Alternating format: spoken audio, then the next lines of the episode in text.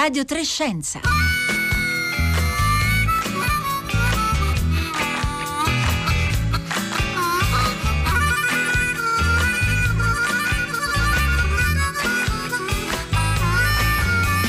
Le 11 e 30 e 12 secondi in questo istante un buongiorno a tutti e a tutte da Elisabetta Tola, ben ritrovati a Radio Trescenza.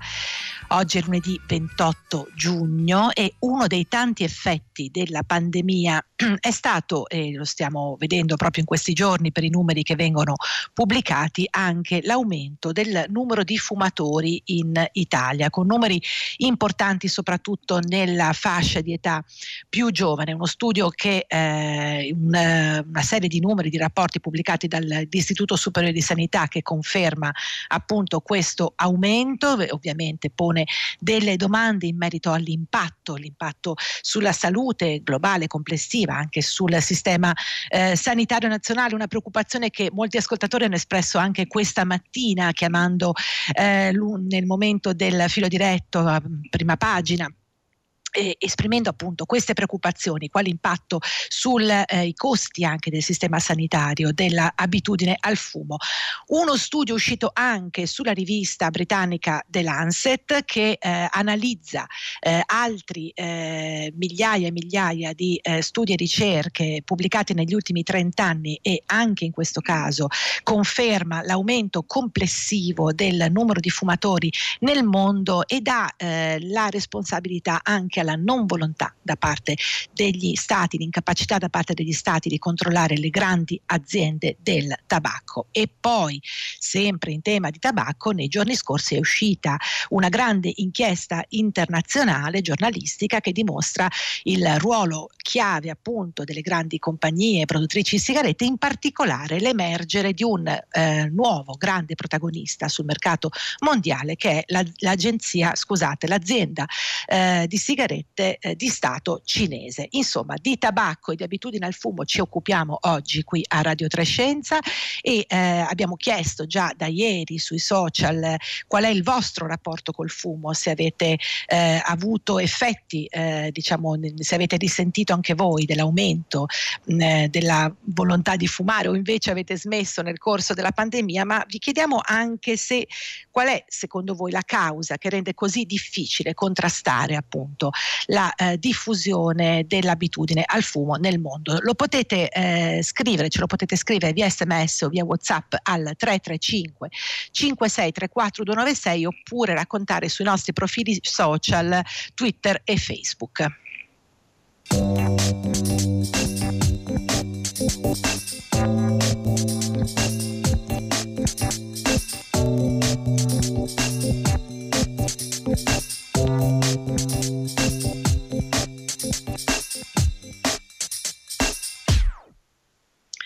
Buongiorno Roberta Pacifici, direttrice del Centro Nazionale Dipendenze e Doping dell'Istituto Superiore di Sanità. Grazie per essere con noi.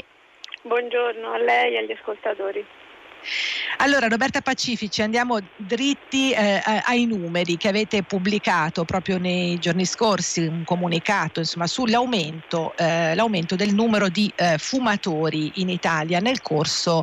eh, dei mesi scorsi, quindi del 2020, quindi diciamo eh, nel periodo della pandemia. Ci fa un quadro della situazione? Sì, certo, volentieri. Noi abbiamo realizzato uno studio campionario, eh, abbiamo seguito questa popolazione diciamo, rappresentativa della popolazione italiana e da gennaio 2020 fino a maggio 2021. Ho fatto quattro step di eh, interventi per capire il, la variazione dei comportamenti. Sostanzialmente che cosa possiamo dire? Che eh, abbiamo, eh, diciamo, la pandemia ci ha lasciato 1,2 milioni di fumatori in più e ehm, siamo passati per, dal 23,3% di fumatori al 26,2%. E questo è un fenomeno mh, molto preoccupante naturalmente perché eh, significa che mh, la fragilità eh, che ci siamo così scoperto, abbiamo scoperto su tutti eh, durante la pandemia su il eh, soggetto fumatore con dipendenza da questi prodotti ha avuto un effetto più importante. I numeri ci dicono anche eh, che c'è da avere una particolare attenzione nella fascia di età eh, diciamo adolescenziale, comunque tra i 14 e i 17 anni, una fascia di età in cui si, si rileva diciamo, un inizio al fumo piuttosto importante, Roberta Pacifici. Sì, eh, sui giovani dobbiamo dire che purtroppo la,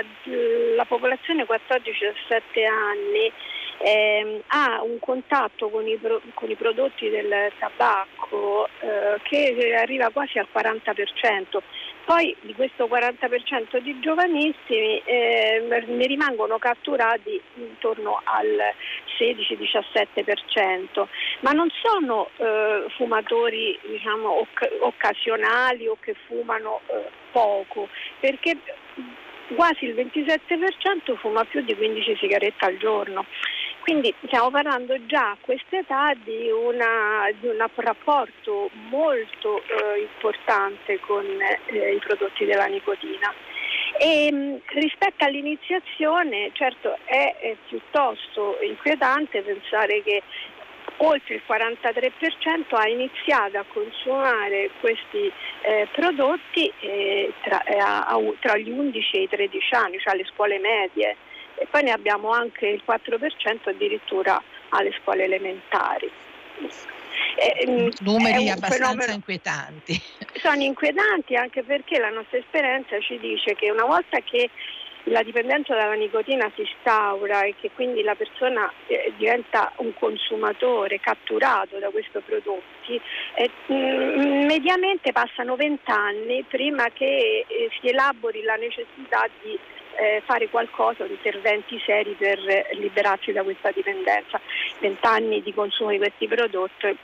lasciano dei segni sulla salute che possono anche essere irrecuperabili. Ecco, su questo torniamo eh, tra un attimo Roberta Pacifici, ma vorrei leggere con lei già alcuni messaggi che eh, ci hanno scritto gli ascoltatori e le ascoltatrici sul profilo Facebook eh, eh, nelle ore scorse. Più di qualcuno sottolinea esattamente quello che ci sta dicendo lei ora, cioè eh, persone che ci raccontano di essere riuscite a liberarsi dalla dipendenza da nicotina dopo anni eh, di abitudine. Corina ci dice ho smesso di fumare nel 2012, l'ho deciso improvvisamente una sera mi erano rimaste poche sigarette, stavo pensando a dove cercarle, insomma mi sono sentita attraversata da una rapida rabbia vedendomi improvvisamente dominata nel mio tempo e nelle priorità da quel pacchetto e eh, da allora non ho più avuto desiderio. Eh, smesso di fumare, questo ci dice Massimo, 30 sigarette al giorno 15 anni fa, dalla sera alla mattina e più di qualcuno ci dice appunto che ha provato più volte e eh, qualcuno ci racconta anche che invece proprio la eh, pandemia ha effettivamente avuto un effetto. Allora, allora, Roberta Pacifici, forse vale la pena ricordarlo sì, e sottolinearlo. Un attimo, due, due, questioni su questo sì. problema della cessazione vorrei sottolineare. Una, sì. intanto, che sul mercato oggi abbiamo un'invasione di nuovi prodotti. Eh, che erogano nicotina, che sono sia le sigarette elettroniche che i nuovi prodotti del tabacco al tabacco riscaldato. E il nostro studio ha dimostrato chiaramente che questi prodotti eh, hanno un ruolo negativo sia nell'iniziazione, nella ricaduta nelle ricedive a tornare cioè, al consumo di sigarette addizionali, ma che ostacolano anche la cessazione. Eh, perché eh, diciamo, alimentano in questa maniera proprio le, le, eh, l'epidemia tabagica, c'è una falsa sicurezza da parte del consumatore, pensa di consumare prodotti meno eh, dannosi e quindi eh, viene meno quella volontà di liberarsi da questa dipendenza però anche un messaggio di speranza che voglio dare a tutti gli ascoltatori, eh, che eh, esistono in realtà delle strategie efficacissime per liberarsi e non basta comunque la volontà, soprattutto per chi ha sviluppato una dipendenza importante e lunga nel tempo. Esistono in Italia eh, i centri antifumo, sono distribuiti su tutto il territorio nazionale e eh, vi operano del personale specializzato che è in grado proprio di personalizzare gli interventi anche con l'ausilio di prodotti terapeutici efficaci e mirati a questo scopo per aiutare le persone. E, ehm, noi diciamo, eh, sapete sui pacchetti sigarette c'è un numero verde, ve lo ricordo che è 855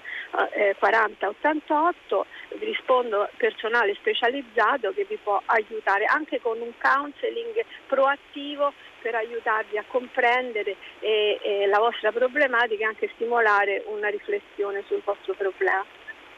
Quindi quanto ci ha detto Roberta Pacifici risponde anche alla domanda di Mario da Venezia che al 335 5634 296 ci dice da due anni ho smesso le sigarette, sono passato al tabacco riscaldato e svapo, mi chiedo perché lo Stato non agevoli fiscalmente lo svapo che riduce notevolmente i rischi e i danni da fumo. Roberta Pacifici, forse vale la pena ecco, ricordarlo, no, non ci sono evidenze. Non è, no, non abbiamo assolutamente evidenze dei danni cambiati, dei rischi cambiati passando a questi prodotti. Sono necessari molto tempo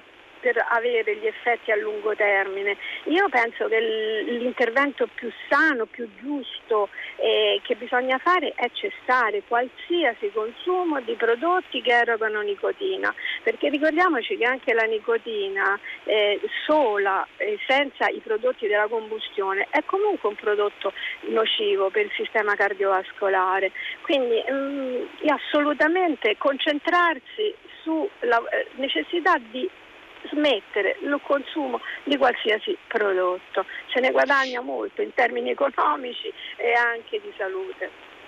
Ecco, la dimensione degli studi che confermano il legame, diciamo inequivocabile, Roberta Pacifici, tra fumo e una serie di malattie, non solo il, il tumore ai polmoni, il cancro ai polmoni, che è senz'altro una di quelle diciamo, ad impatto più, più alto. Eh, Lancet si parla di 340.000 studi revisionati negli ultimi 30 anni che mostrano questo legame inequivocabile eh, e ancora però c'è diciamo, da parte delle aziende, forse da una parte della società, eh, un dubbio in merito. Eh, ci tengo a, a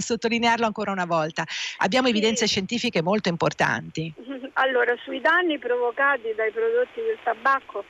non penso che veramente ci sia più possibilità di eh, contrastarli sono talmente tanti e purtroppo tanti i morti dovuti al, al, consumo di questi prodotti. Vi voglio ricordare che in Italia abbiamo 80.000 morti all'anno per patologie fumocorrelate. Ora certamente è molto chiaro il gioco delle multinazionali del tabacco, è quello di spostare l'attenzione su questi nuovi prodotti millantamente eh, pubblicizzati come prodotti a rischio ridotto, rimane tutto assolutamente da dimostrare e quindi è evidente che stiamo ricominciando quel gioco perverso per cui eh, diciamo, bisogna dimostrare qualcosa che eh, in realtà è già stato dimostrato negli anni. E su queste parole noi ringraziamo Roberta Pacifici, direttrice del Centro Nazionale Dipendenze e Doping dell'Istituto Superiore di Sanità, numeri molto chiari, eh, rischi eh, molto evidenti attenzione appunto, come dice Roberta Pacifici, anche al fatto che non ci sono invece dati scientifici sulle eh, nuove forme di eh, consumo di tabacco che possano in qualche modo indurre a pensare che siano meno eh, pericolose. Noi ringraziamo appunto Roberta Pacifici, ma sul tema del tabacco e del mercato mondiale del tabacco restiamo, quindi continuate a scriverci al 335 56 34 296.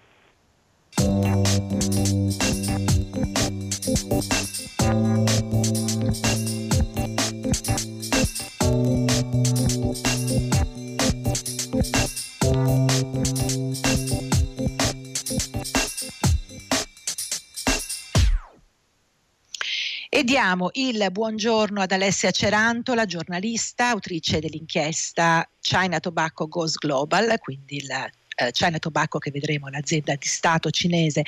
va eh, globale, pubblicata dalla Organized Crime and Corruption Reporting Project o CCRP, e cioè il centro di giornalismo investigativo su crimine organizzato e corruzione. Buongiorno Alessia Cerantola.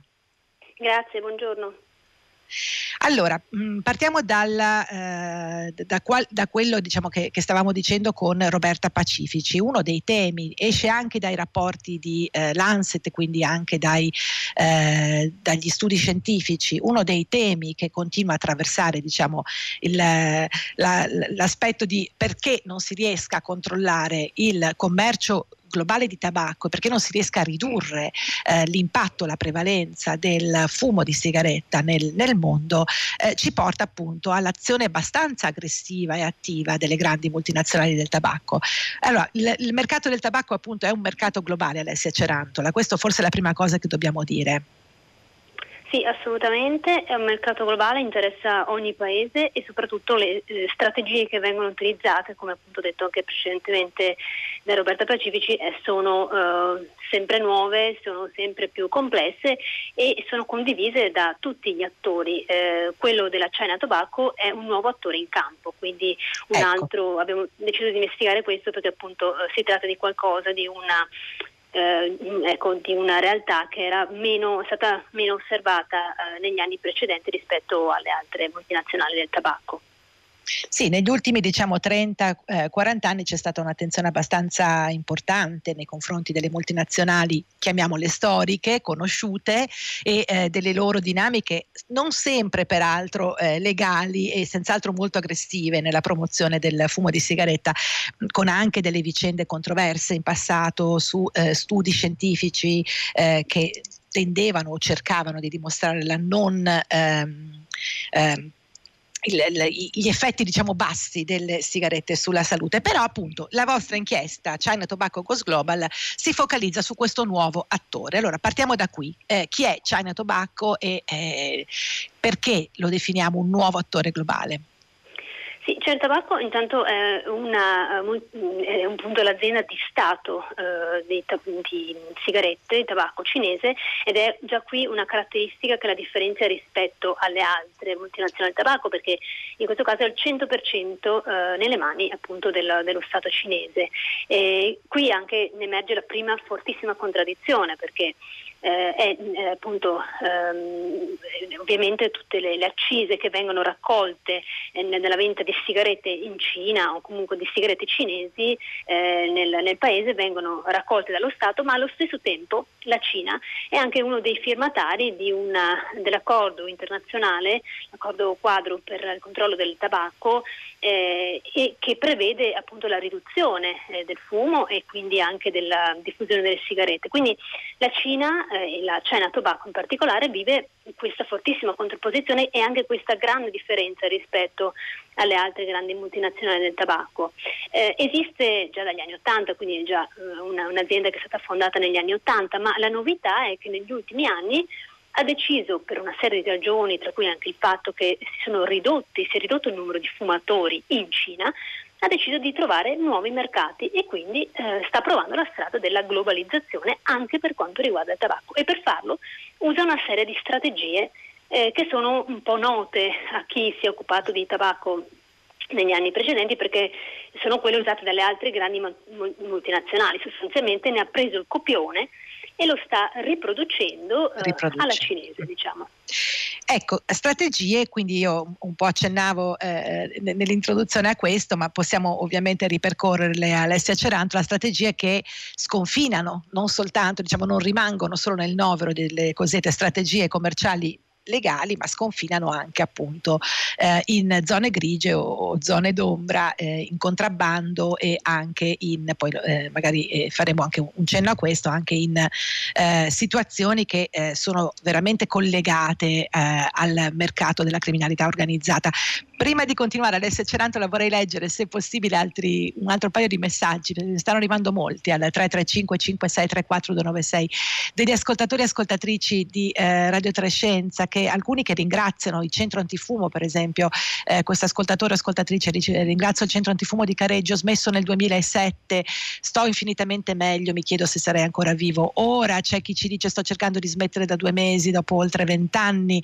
Daniele ci dice credo che il peggior nemico per chi vuole smettere di fumare sia la noia e Ada ci dice però la pubblicità contro il fumo è quanto di più ridicolo esista, lo Stato detiene il monopolio sul tabacco, punisce il contrabbando, ci informa con le scritte e le foto sui pacchetti delle sigarette, ma poi si riscatta e ci cura quando ci ammaliamo. Ecco, Alessia Cerantola, forse nel messaggio di Ada c'è un po' appunto eh, tutta la contraddizione di una lotta al fumo che però non è eh, fatta, diciamo così, con, eh, con tutti gli strumenti e le armi possibili. Allora, nel caso della Cina, e andiamo a prendere appunto di nuovo la vostra inchiesta, eh, la strategia si compone di strategia commerciale, diciamo nel novero della piena legalità e strategia che invece appunto un po' sconfina in altre aree. È così? Assolutamente sì, direi proprio che questo messaggio riassume benissimo buona parte delle strategie purtroppo eh, anche eh, illegali eh, di, in parte di, utilizzate dalle multinazionali e anche dalla Cina. Ricordiamo che in questo trattato che qui accennavo prima, che è appunto eh, l'accordo quadro ehm, sulla, per il controllo della, della, del tabacco, firmato tra l'altro anche dalla, eh, dalla Cina, anche dall'Italia, ehm, c'è eh, uno dei punti fondamentali è quello eh, della, della, pubblicità, cioè appunto le grandi multinazionali del tabacco eh, non devono, ehm, devono, attivarsi in una serie di, eh, di, direzioni per cercare di non eh, cioè gli stati appunto devono evitare che eh, ci sia la pubblicità, venga pubblicizzato il prodotto di tabacco. In questo però le multinazionali e anche la Cena Tabacco sono molto brave a cercare di aggirare eh, queste, questi divieti. Poi c'è eh, appunto l'aspetto del contrabbando che invece appunto, è, è, quello che è stato più documentato per le altre multinazionali. Per quanto riguarda la Cena Tabacco invece la novità appunto che portiamo, eh, facciamo emergere con, con questa inchiesta e abbiamo notato che eh, hanno, la Cena Tabacco sta cercando di inondare una serie di mercati a livello mondiale, soprattutto quello latinoamericano ma anche quello europeo con questi nuovi prodotti, queste nuove sigarette che magari non sono tanto familiari no? alle nostre orecchie, non sono quei marchi che sentiamo tutti i giorni, quindi ad esempio eh, Regina, Double Happiness, eh, eccetera, sono alcuni tra i marchi più famosi che vengono contrabbandati, eh, che appunto la Guardia di Finanza, tra l'altro italiano, ha eh, fatto ehm, così, è riuscita a intercettare in una serie di sequestri eh, che dimostrano che queste sigarette sono eh, sempre più presenti anche da noi, anche se magari non sono appunto per ora quelle che ci sono dal tabaccaio, perché ovviamente non essendo eh, registrate nella, nei monopoli non possono essere vendute appunto in questi, eh, in questi contesti e quindi vengono, arrivano da noi attraverso una serie di percorsi. Eh, ricordiamo, quando prima dicevo che eh, la Cena Tobacco sta eh, seguendo un po' il copione delle altre multinazionali, che negli anni 80 e 90 la Colombia era stata inondata da alcune sigarette del marchio eh, Philip Morris come le Marlboro, che insomma sono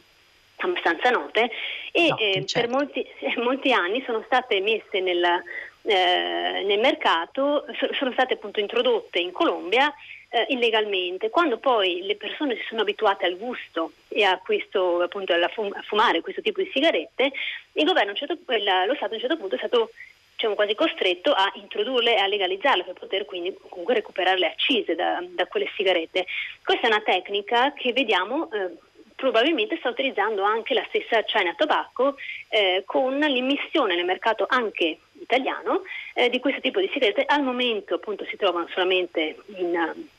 nel mercato nero, ma quando appunto la popolazione comincerà ad abituarsi anche a questo tipo, a mh, mm, sì, nuovi gusti, perché comunque ricordiamo gli additivi e, e, la composizione delle sigarette cinesi al momento è molto diversa, non incontra proprio perfettamente il gusto de, di molti del mercato occidentale, del mercato, sì, occidentale poi eh, un passaggio successivo potrebbe essere che appunto metta lo Stato in una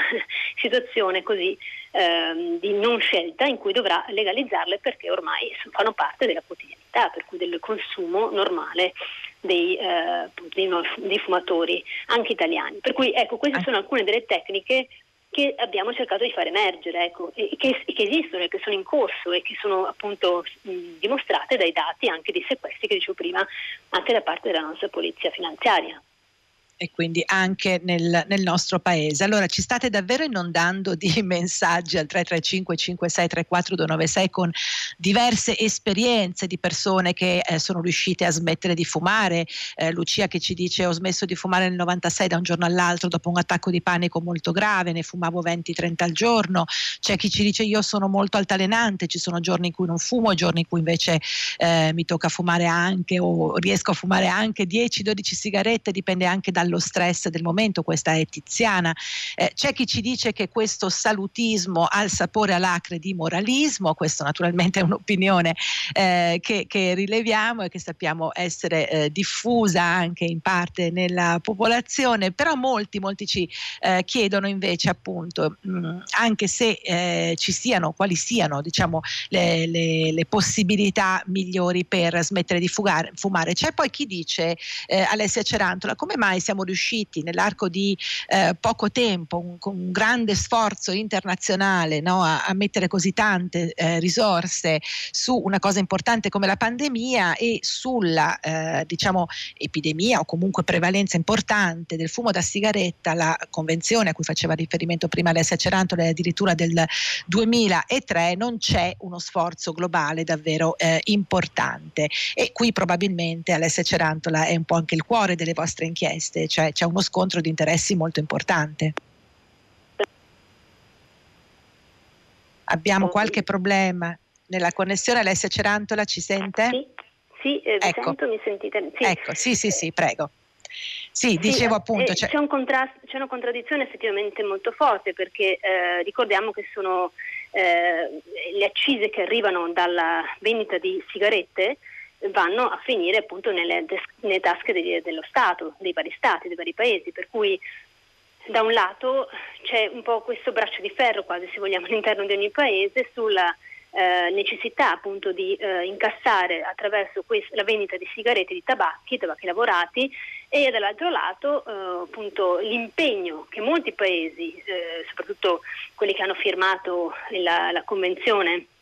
quadro per il controllo del tabacco si sono presi nel cercare di limitare il fumo e questo è, è proprio una sorta di quasi di balletto no? che, si, che, si, continua a, a, a riperpetrare da decenni eh, con le aziende del tabacco che cercano di eh, inventare sempre nuovi prodotti o comunque di trovare nuove strategie per poter eh, dimostrare di avere prodotti più, eh, meno, sicu- meno diciamo, dannosi, più sicuri e allo stesso tempo eh, appunto lo, gli stati che cercano di dare loro supporto in, o che comunque all'inizio molto spesso accettano queste nuove versioni che vengono proposte per poi però eh, spesso arrivano delle, degli studi o delle inchieste che smentiscono appunto queste, eh, questi intenti. Quindi c'è proprio questa contraddizione continua, questo braccio di ferro e, eh, che appunto sta tra l'economia e la salute e la salute. Eh, Questa è una, questo... è una, contraddizione importante. Aggiungerei un dettaglio, Alessia Cerantola, abbiamo ancora un paio di minuti, ma nella vostra inchiesta vi occupate anche del tema del lavoro, perché dentro la Convenzione eh, quadro c'era anche diciamo, l'intento, l'intenzione, l'impegno da parte dei paesi di cercare di spostare o comunque di fare in modo che chi lavorava nell'industria del tabacco potesse poi invece trovare un altro tipo di impiego, quindi una sorta di riconversione. Anche in questo senso la vostra inchiesta tocca diciamo, la strategia cinese che un po' riduce i lavoratori nel proprio paese ma poi va altrove a, fare, eh, a far produrre proprie, il tabacco e le proprie sigarette.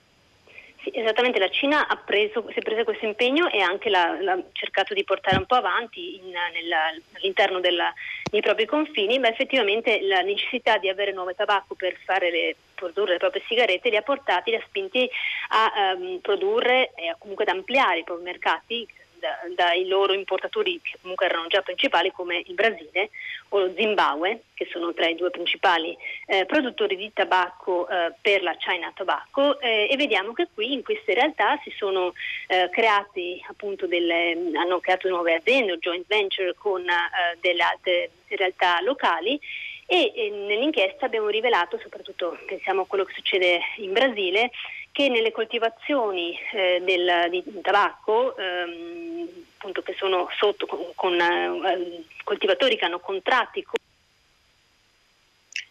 Abbiamo molto... forse ecco, prego, prego Alessia Cerantola. Ci sono situazioni molto um, così difficili, in alcuni casi abbiamo documentato anche una serie di casi di eh, suicidio, comunque di situazioni molto complesse difficili da parte dei eh, contadini che sono indebitati o in condizioni economiche molto svantaggiose nei contratti che hanno con mh, le aziende che mh, poi producono, che controllano appunto, sono controllate da China Tobacco eh, per la coltivazione delle, delle, foglie che poi saranno esportate per la produzione delle sigarette e cinesi. E quindi, quindi anche il tema del lavoro. Noi, noi eh, siamo in chiusura, Alessia Cerantola, e la ringraziamo, autrice, lo ricordo, dell'inchiesta China Tobacco Goes Global pubblicata dalla OCCRP, Organized Crime and Corruption Reporting Project, nella eh, mettere in luce appunto la eh, contraddizione tra mercato globale e salute globale. Torneremo sul tema del fumo senz'altro, dato anche il grande interesse mostrato da voi ascoltatori, ma per oggi Radio Trescenza termina qui. Vi salutano assieme a me la redazione di Francesca Buoninconti e Roberta Fulci, la regia di Anna Maria Giordano, l'aiuto in studio oggi Gianluca Dascenzi. Vi ricordo che Radio Trescenza è un programma ideato da Rossella Panarese, curato da Marco Motta. Ora il microfono passa al concerto del mattino da Elisabetta Tola. Una buona giornata a tutti.